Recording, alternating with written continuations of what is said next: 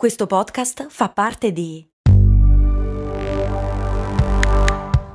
Voice Podcast Creators Company.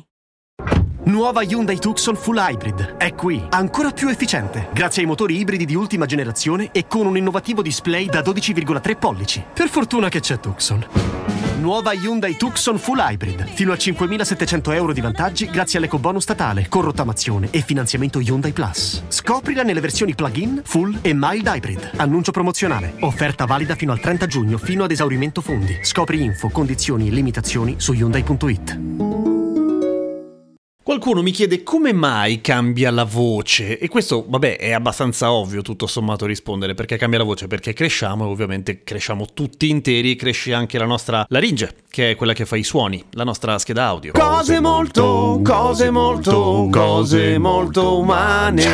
La parte interessante però forse è cercare di capire come mai nella pubertà, nel momento di passaggio in cui diventiamo pelosi e puzzoni, soprattutto noi maschi ci si rompe la voce e facciamo fatica a tenere una tonalità. Ci succedono queste cose qua in pratica. Come mai e alle donne no? Beh, alle donne per un motivo molto semplice in realtà, molto pratico, cioè il cambiamento di tonalità della voce, quindi quanto cambiano anche le corde vocali delle donne pre e post pubertà rispetto a quanto cambia un uomo è molto diverso. A noi cambia molto.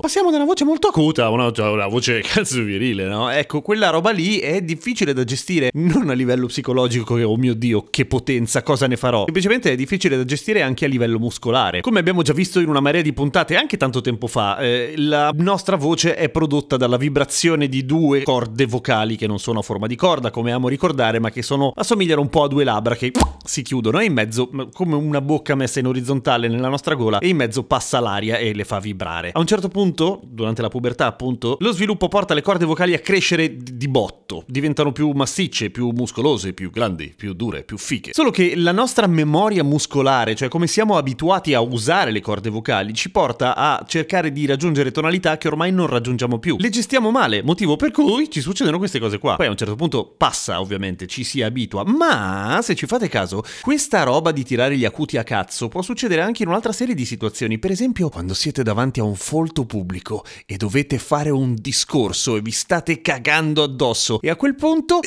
la voce si contrae tutta e potrebbe succedere che vi si spezzi in questo modo. Come mai? Beh, è facile in realtà, perché quando siamo tesi siamo appunto, come dice la parola, tesi. I nostri muscoli sono tesi. La nostra emissione d'aria, che ovviamente dipende da i muscoli che regolano anche la respirazione, non è più fluida e continua e ordinata come di solito, ma avviene in modo un po' a scatti, e questa cosa non aiuta molto a far vibrare in modo ottimale le corde vocali, che per di più ci si mettono anche loro, essendo ovviamente governate da muscoli, a essere tese, per cui dure, per cui non si capisce e viene tutto male e fate una figuraccia. Ma il lato buono è che se spezzate la voce davanti al pubblico, gli stronzi vi odieranno, ma gli stronzi sono pochi, la maggior parte penserà: oh, com'è teso, dai, tranqui, non ti preoccupare, siamo tutti umani. Voi fate una battuta, la buttate in cacciare, vaffanculo. E poi c'è un altro momento in cui la voce si rompe, ma forse questo anche l'avevamo raccontato al volo, durante il raffreddore, ma non solo in realtà, cioè non solamente le infezioni che riguardano le vie aeree, può essere anche una grossa febbre, una grossa infiammazione, quindi generica, in cui le mucose tendono a